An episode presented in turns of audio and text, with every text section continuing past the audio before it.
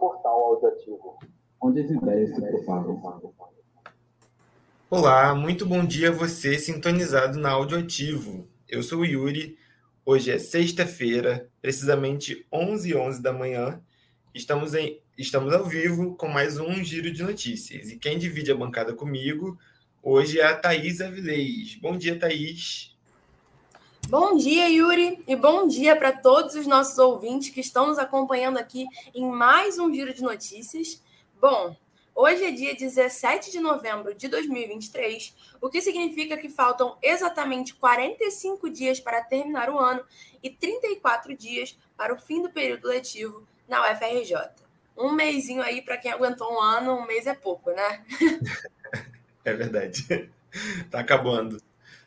Bom, Yuri, para começar o programa, então, conta pra gente quais são as datas importantes do dia de hoje. Thaís, hoje temos dias muito. É, é hoje tem, temos um dia, né? De é, pautas muito importantes. É, o primeiro é o Dia Mundial do Combate ao Câncer de Próstata. É, hoje, dia 17 de novembro, foi a data que deu origem ao movimento Novembro Azul, né? o movimento de combate ao câncer de próstata, de conscientização a, a, aos homens a fazerem um exame. É, e teve início em 2003, na Austrália, com o objetivo de chamar atenção para a prevenção e diagnóstico precoce das doenças que atingem a população masculina. É, diariamente, 42 homens morrem em decorrência do câncer de próstata e aproximadamente 3 milhões vivem com a doença é a segunda maior causa de morte por câncer em homens no Brasil.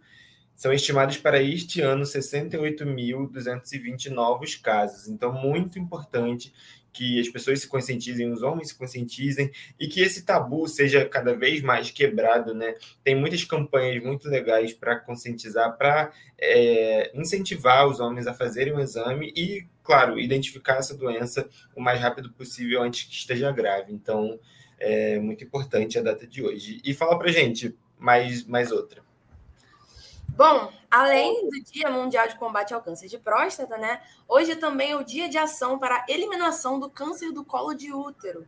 Né? No Brasil, de acordo com o Instituto Nacional de Câncer, o INCA, foram estimados 17.010 novos casos em 2022 e 6.606 mortes em 2021 em decorrência né, do câncer de colo de útero. É, as ações para prevenção desse câncer, elas ocorrem por meio de práticas de educação em saúde, vacinação, é a famosa vacina da HPV, né, que a gente toma a primeira dose ainda pequenos e a segunda ali por volta dos 14 anos, uh, pelo menos foram as idades que eu tomei. E, enfim, é realmente isso, a gente se vacinar, se proteger e detectar a doença precocemente, né? Então, estar ali frequentemente fazendo nossos exames, é, se mantendo ativo aí nos nossos check-ups anuais no médico. O colo, para quem não sabe, é a porção do útero em forma de canal que o conecta com a vagina. Esse tipo de câncer, também chamado de câncer cervical, ele se desenvolve a partir do crescimento anormal de células na região. Então, assim como né, a prevenção do câncer de próstata, também temos que nos prevenir do câncer de colo de útero, agora falando mais especificamente com as mulheres, né? Um, enfim, data muito importante também nesse sentido. Com certeza, muito importante essas duas datas. Hoje também é Dia Nacional do Combate à Tuberculose, então aí várias doenças que a gente precisa combater, enfermidade muito antiga, mas é prevenível e curável. É... A tuberculose continua sendo um, um, um problema muito importante é, da saúde pública e ela prevalece em condições de pobreza e contribui para a perpetuação da desigualdade é, social. Anualmente, cerca de 10 milhões de pessoas adoecem por tuberculose o que equivale a mais de um milhão de óbitos anuais. No Brasil, são notificados aproximadamente 70 mil novos casos e ocorrem cerca de 4,5 mil mortes em decorrência da tuberculose por ano. Para uma doença que é curável, que é prevenível, isso é muito, muita gente. É um número muito grande. Então, isso ataca pessoas é, em condições de pobreza, condições mais vulneráveis, né? Então, a gente precisa combater cada vez mais. E hoje também é o dia do Flamengo. Na verdade, muitos flamenguistas comemoram o dia no dia 15 de novembro, que é o dia oficial. É, isso foi uma, é, uma estratégia aí do, do pessoal do Flamengo, porque o dia 15 de novembro é feriado, então é a comemoração no feriado fica mais fácil, mas o dia oficial da criação do clube foi dia 17 de novembro de 1895 e foi fundado para as disputas de remo, mas só em 1912 que o clube entrou para as disputas de futebol. O Flamengo completou esse ano 120, 128 anos de história. Muito bem, muito bom. O Flamengo, né? Claramente um time de alta importância, não só no Brasil quanto no mundo todo, né? É, se eu não me engano, é a maior torcida do mundo. Posso estar falando besteira, mas eu lembro que já escutei esse dado aí em algum lugar. E, enfim, um dia muito importante para os flamenguistas, né, Yuri? É isso, com certeza. A gente tem aí dois dias para comemorar, né? Tecnicamente, então, muito bom, muito bom. Com certeza. Bom, gente, agora exatamente 11h16 da manhã, vamos para a leitura das capas de jornais. Jornal O Globo. O pior está por vir. El Niño vai agravar eventos climáticos no Brasil em dezembro. Governo estuda contingenciamento de até 53 bilhões no início de 2024 para manter déficit zero. Israel encontra dois corpos de reféns sequestrados pelo Hamas no hospital Al-Shifa. Queimadas no Pantanal batem recorde histórico para novembro e expõem as mesmas falhas que levaram à tragédia de 2020. Repetindo Trump e Bolsonaro, campanha de Milley alega fraude sem provas antes da eleição na Argentina. Jornal Folha de São Paulo. Escolas de São Paulo terão menos artes e mais matemática e português. Cristo Redentor ganha projeção em homenagem a Taylor Swift. Temperatura em São Paulo vai despencar 13 graus de sábado para domingo. Não estamos tendo sucesso em reduzir número de vítimas civis em Gaza, diz Premier de Israel. Jornal O Estado de São Paulo. Após ataques de Milley, Papa Francisco vira personagem na reta final da eleição argentina. Bolsonaro diz que não está tudo certo com Tarcísio e critica a postura do governador. Dino diz que se desmoraliza se demitir assessores que receberam ONG ligada ao Comando Vermelho. Quem quiser morar em bairros de luxo em São Paulo terá de pagar mais caro por isso, diz fundador da Cirela. Jornal O Dia. Após recorde de temperatura, Rio tem mais um dia com previsão de 40 graus. Jovem desaparecido, ao ir à praia, é encontrado morto na Zona Oeste.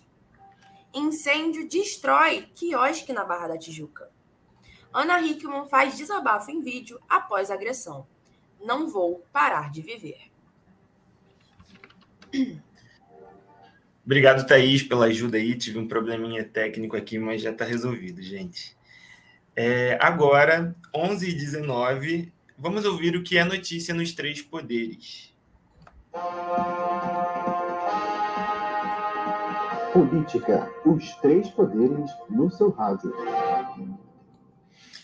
Então, gente, hoje eu vou trazer aqui um panorama, é, uma, um resumo do que está acontecendo hoje é, em Brasília Hoje a gente está tendo é, algo envolvendo a deputada Carla Zambelli. O ministro do Supremo Tribunal Federal, Gilmar Mendes, votou nessa sexta-feira, dia 17, hoje, para rejeitar um recurso do deputada e manter a parlamentar como ré em um processo. Ele é o relator do caso e ele é, é, o STF decidiu abrir uma ação penal contra a deputada por porte ilegal de arma e constrangimento ilegal com emprego de arma de fogo. É, a Zambelli foi denunciada pela PGR porque, na véspera do segundo turno, no ano passado, é, em outubro, perseguiu um apoiador do então candidato Lula pelas ruas de um bairro nobre de São Paulo, empunhando uma arma de fogo.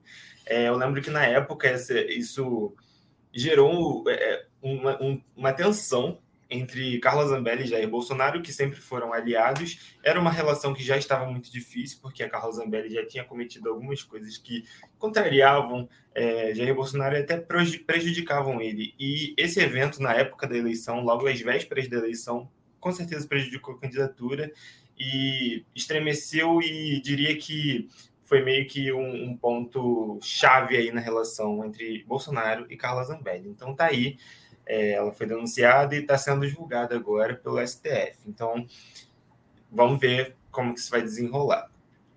Falando ainda de Bolsonaro, Bolsonaro Tar Tarcísio, o ex-presidente Jair Bolsonaro, afirmou nesta quinta-feira que a sua relação com o governador de São Paulo, Tarcísio de Freitas, que já foi seu ministro, está estremecida e criticou a postura política do seu ex-ministro.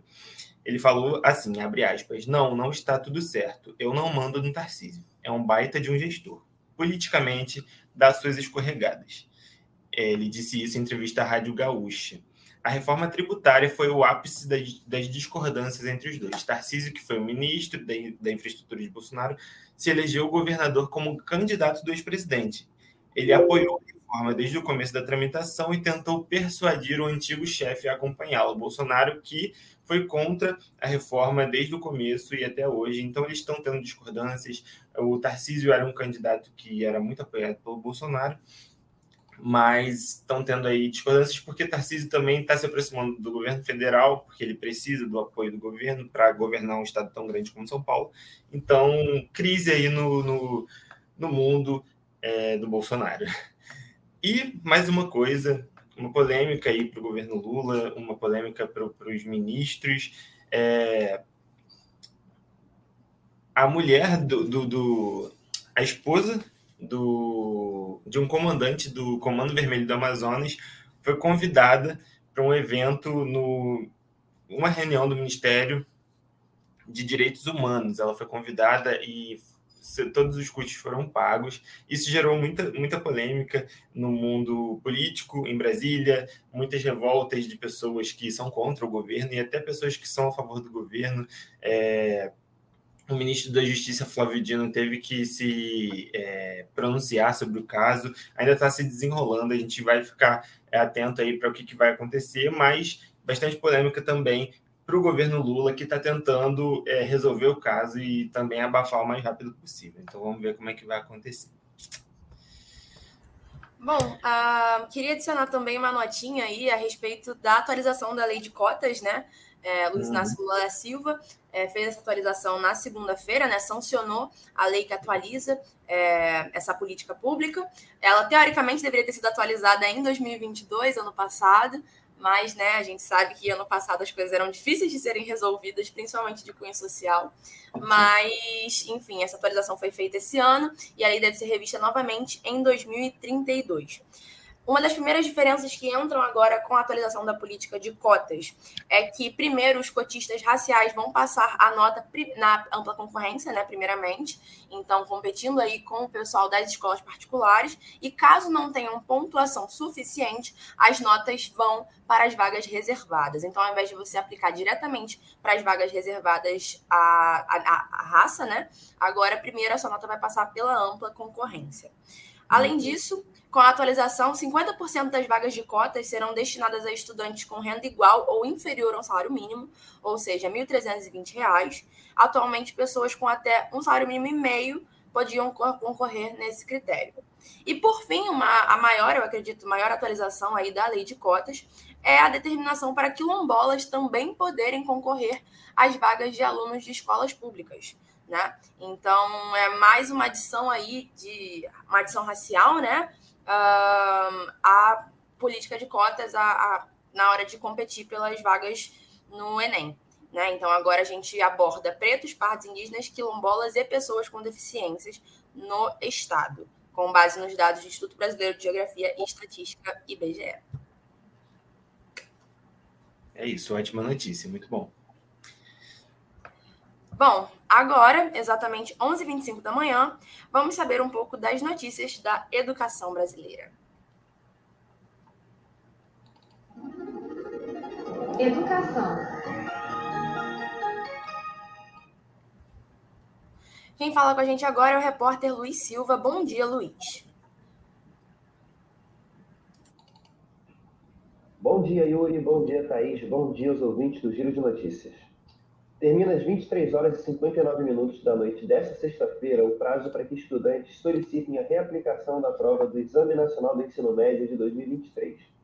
Podem solicitar a reaplicação candidatos que tiveram problemas de logística, como desastres naturais, ou falta de energia no local de prova, problemas de saúde, ou quem foi alocado para fazer o exame a mais de 30 quilômetros de distância da residência. A solicitação deve ser feita pela página de participantes e a replicação será feita nos dias 12 e 13 de dezembro. O INEP, que é o órgão responsável pela aplicação do exame, esclarece que nos casos de doenças infecto-contagiosas, os pedidos devem ser acompanhados de documentos que comprovem a doença. Os dados inseridos na solicitação não podem ser alterados depois do envio. Yuri Thaís, volto com vocês.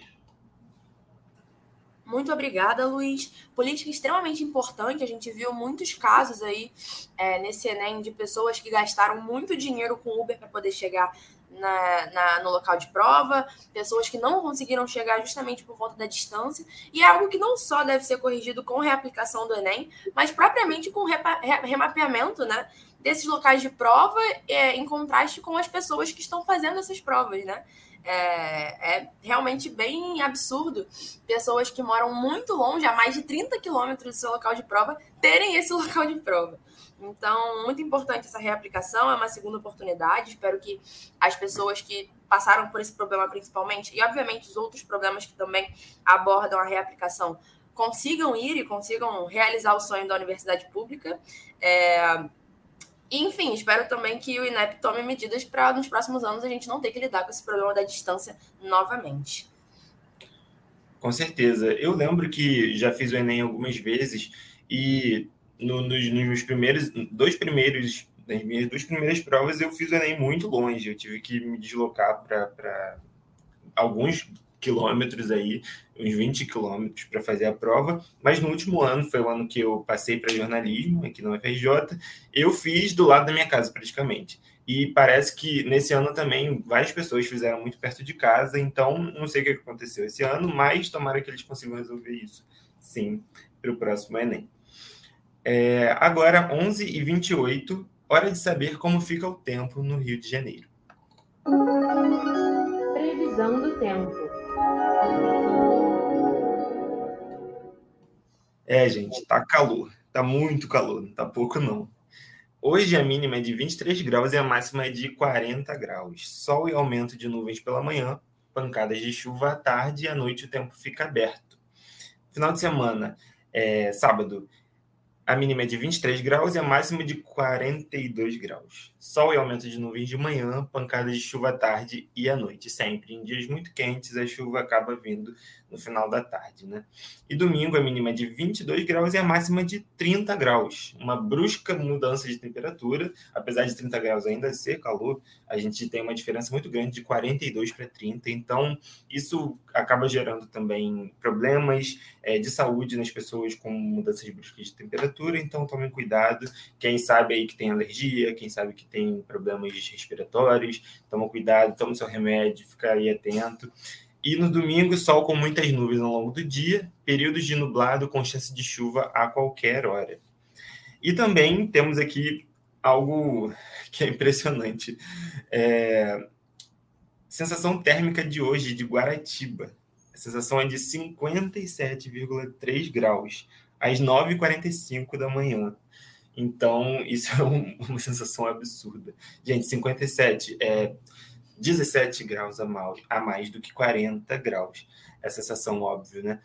Então, tá muito quente, tá muito quente em todos os lugares do Rio de Janeiro, grande parte do Brasil. Então, tome muito cuidado, protetor solar, é, muita hidratação. Evitem, é, é, é, claro que é o contrário do que a gente costuma dizer, mas evitem fazer exercícios físicos que demandem muito esforço que você vai suar muito e vai baixar a pressão, porque tá quente demais. E vai vir aí, acho que na próxima semana, já, já no domingo, né, as, as temperaturas vão cair, então vai dar uma melhorada, mas tomem cuidado até lá. Com certeza, gente, se protejam. Bom, agora vamos saber um pouquinho sobre como está o trânsito no Rio de Janeiro nesse momento. Trânsito, como anda a sua cidade? Bom, gente, sem muitas novidades no trânsito de hoje, né? Aparentemente o trânsito no Rio de Janeiro hoje está um pouco mais tranquilo. Há mais ou menos 30 minutos atrás, houve um acidente em Botafogo, uma colisão entre um carro e, um moto na, e uma moto na altura da Praça Nicarágua, sentido Copacabana, tá? Então, provavelmente é, houve né, alguma paralisação, algum trânsito aí nessa região, porém, como já tem 30 minutos desse ocorrido, talvez já tenha melhorado, né? Mas enfim, de qualquer forma, fica o aviso para caso você tenha que pegar aí esse sentido da Praça Nicarágua. Uh, tenta pensar em outra rota, outro trajeto, ou então se prepara de repente para um leve congestionamento. E há mais ou menos uns 20 minutos houve também um acidente na Barra da Tijuca, né? Um, dois, na verdade. Primeiro houve um acidente entre dois carros que ocupavam uma faixa na Avenida Ayrton Senna, na altura do Via Parque. E também na altura da Ponte Santos Dumont, há, foi, houve um acidente entre três carros.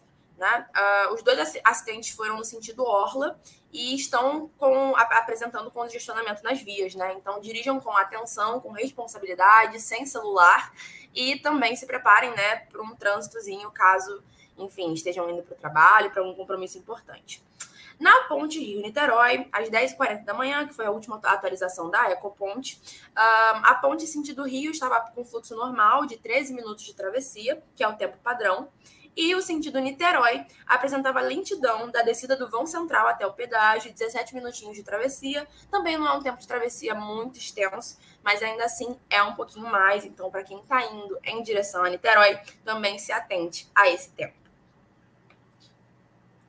É isso. Obrigado, Thaís. Agora, 11h32, vamos falar sobre a cidade do Rio de Janeiro. Cidade. Da cidade maravilhosa. Bom, gente, quem vai falar com a gente, na verdade, que mandou a sua apuração para a gente, foi a repórter Ana Lourdes. Moradores da favela da Rocinha, localizada na zona sul do Rio de Janeiro, ocuparam os dois sentidos do túnel Zuzu Angel no fim da tarde de ontem. O protesto foi motivado pela falta de luz que estes moradores vêm enfrentando. Segundo eles, o problema está acontecendo há mais de uma semana. O bloqueio causou grande, um grande engarrafamento na autoestrada Lagoa Barra e se estendeu à Avenida Niemeyer, rota alternativa da Lagoa Barra.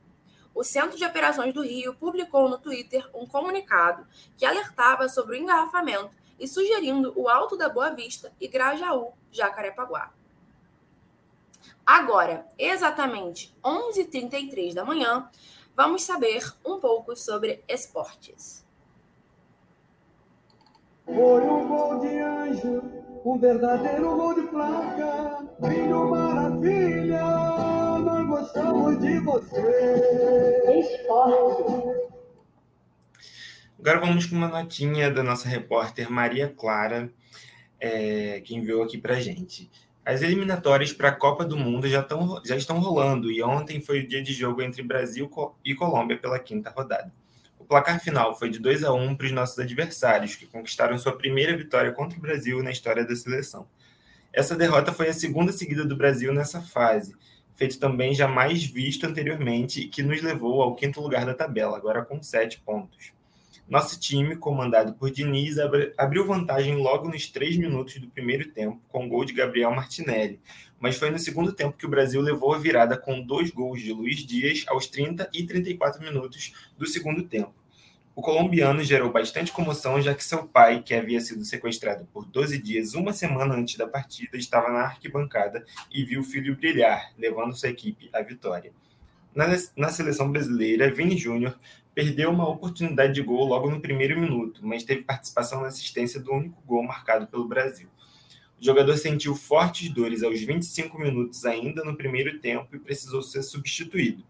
A partir daí, o domínio em campo foi colombiano. Na tabela, a Argentina, que será nossa próxima adversária no Maracanã, na terça que vem, segue em primeiro lugar com 12 pontos. Em segundo está o Uruguai com 10. Em terceiro, a Colômbia com 9 pontos. E agora, como sempre, a gente vai atualizar a tabela do Brasileirão. É, reviravolta aí, né, no, no, no Brasileirão. É, Botafogo desceu, foi para segundo lugar. Botafogo que estava na liderança o campeonato inteiro. Agora o Palmeiras está na liderança com 62 pontos e o Botafogo com 60 pontos, mais uma derrota, algumas derrotas acumuladas pelo Botafogo nos últimos jogos. É, os botafoguenses estão muito tristes, está um momento difícil, Mas, né, vamos ver como é que vai se desenrolar aí até o finalzinho, que a gente já está na reta final. Terceiro lugar, Grêmio, com 59 pontos, empatado com o Bragantino também. E em quinto, Atlético Mineiro. O Flamengo está ali em sexto, com 57 também, mesmo, mesma pontuação do Atlético Mineiro.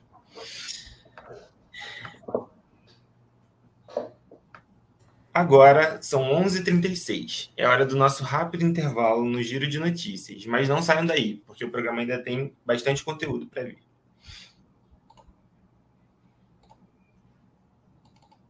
Portal audiativo, isso sim é interatividade.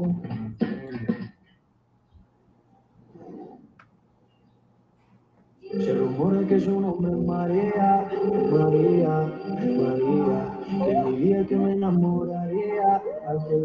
Hallelujah.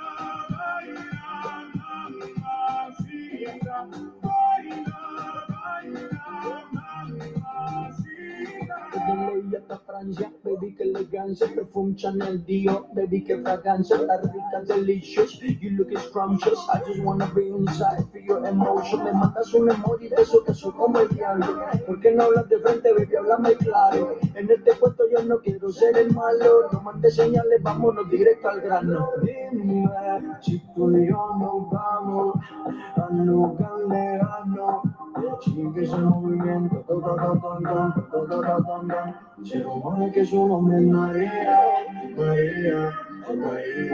me diría que me enamoraría aquel día.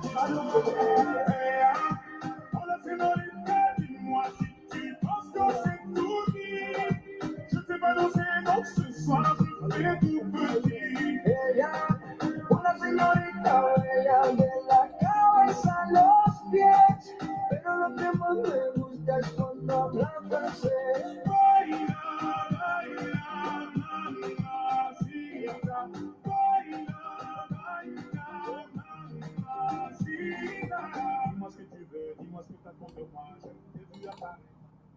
Portal audiativo, onde as ideias se propagam.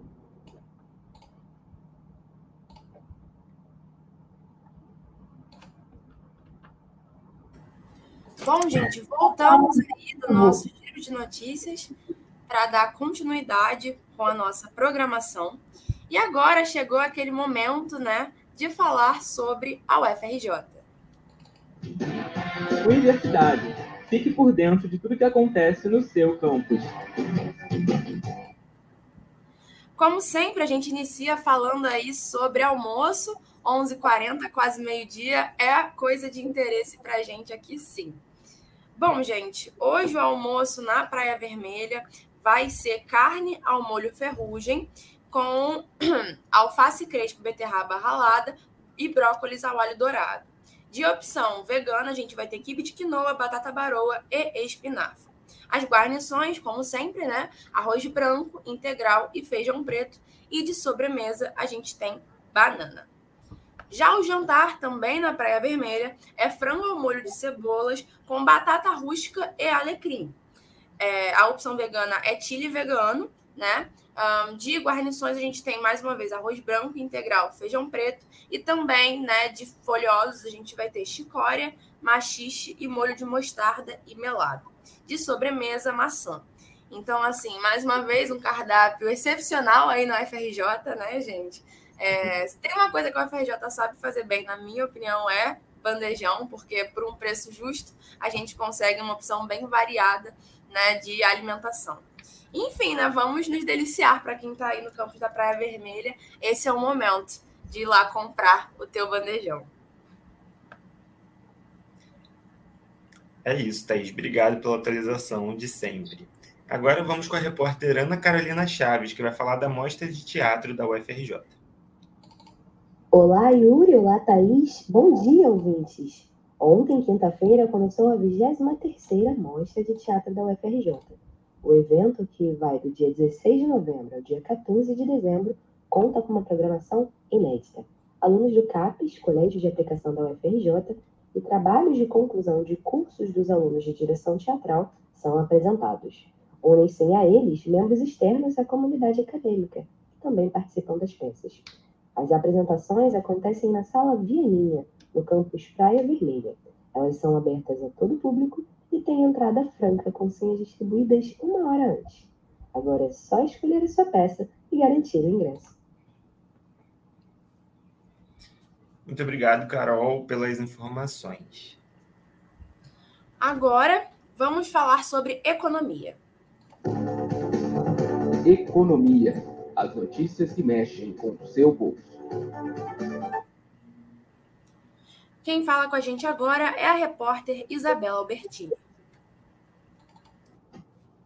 Americanas registra prejuízo de 12,9 bilhões em 2022. A Americanas divulgou nesta quinta-feira, dia 16, o balanço de 2022, que estava suspenso desde que a empresa revelou que havia encontrado uma fraude bilionária em suas demonstrações financeiras.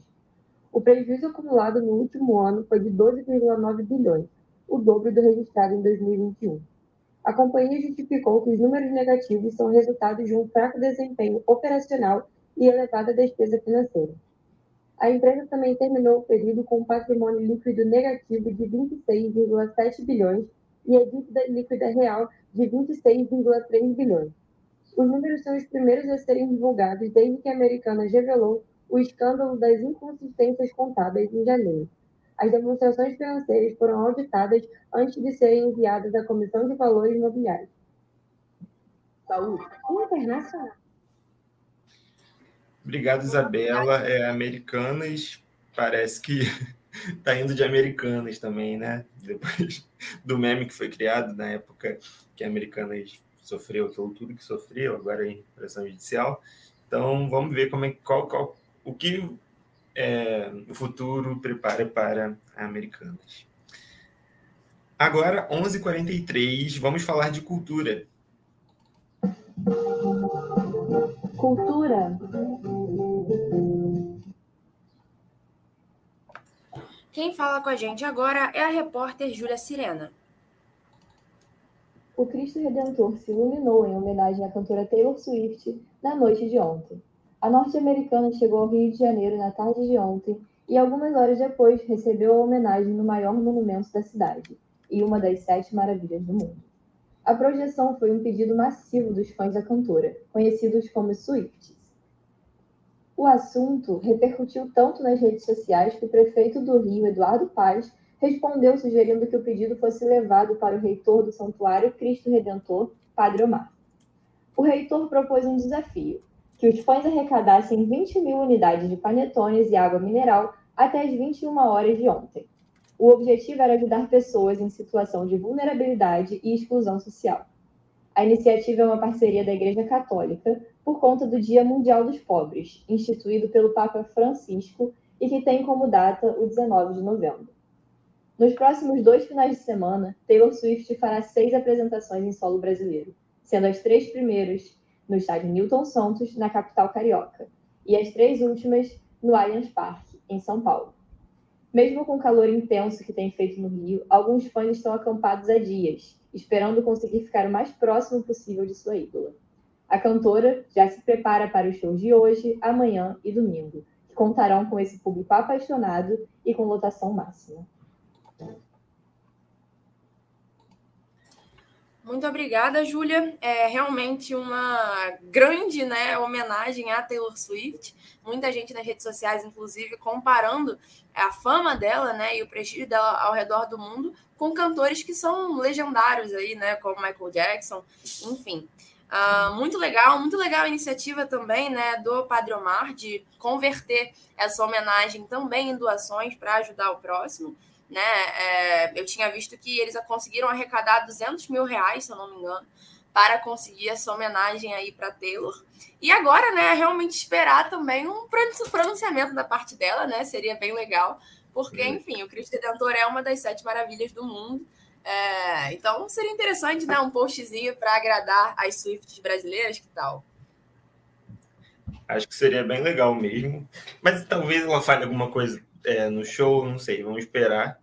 É, Taylor Swift, né, um fenômeno mundial, ela sempre foi muito famosa desde o comecinho da carreira, tem muito tempo que ela já faz bastante sucesso, mas agora com é, os últimos lançamentos da cantora, é, regravações de músicas é, que ela tinha perdido os direitos, né? Então ela regravou e ela está faturando é, bem mais do que muita gente, bem mais do que ela sempre faturou durante sua carreira.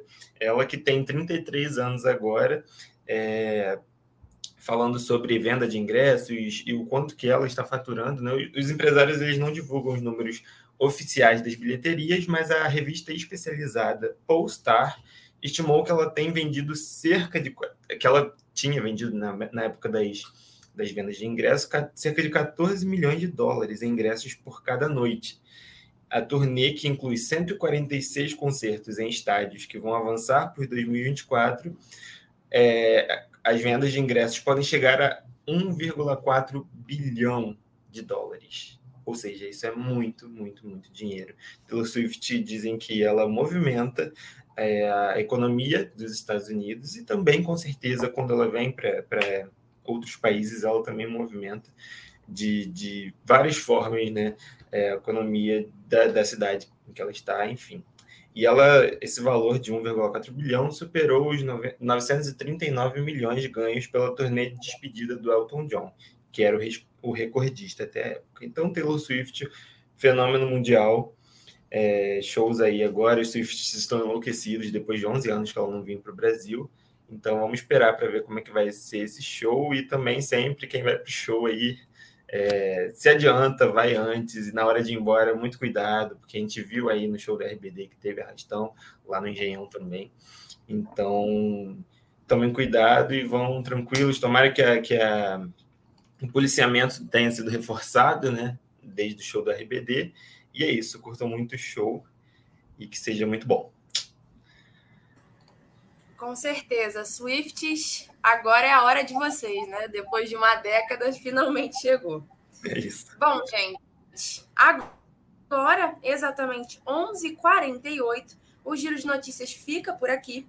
Acessem o nosso site www.audioativo.com para ouvir os nossos podcasts, inclusive esse episódio que vai estar lá completo no nosso site, caso você queira reescutar, e também no nosso YouTube. Né? A Ana Carolina Chaves está interagindo com a gente. A Taylor é pauta de muitas aulas que tem na faculdade. Ela é um fenômeno mesmo. Com certeza, Ana Carolina. Ela é um fenômeno, né? Uma pessoa que consegue faturar mais de um bilhão de reais, né? Se tornar uma das primeiras artistas de música, né? Cantoras bilionárias aí por fazer música. Isso é um marco muito grande, principalmente porque a gente sabe da desvalorização dos artistas, né?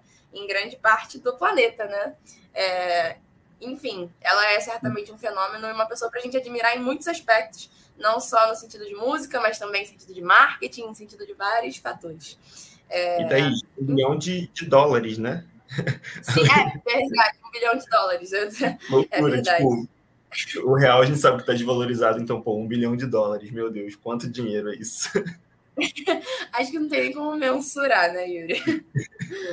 é. uh, bom, gente, é isso. Muito obrigada por terem escutado, muito obrigada, professor Colares, muito obrigada, Yuri, aí, pela parceria em mais uma ancoragem. E não esqueçam aqui do nosso compromisso marcado, semana que vem, sexta-feira, mais uma vez, às 11 horas da manhã, aqui no Giro. É isso, Thaís. Muito obrigado. Obrigado a todos pela companhia e até semana que vem. Áudio ativo, sua rádio, seu portal.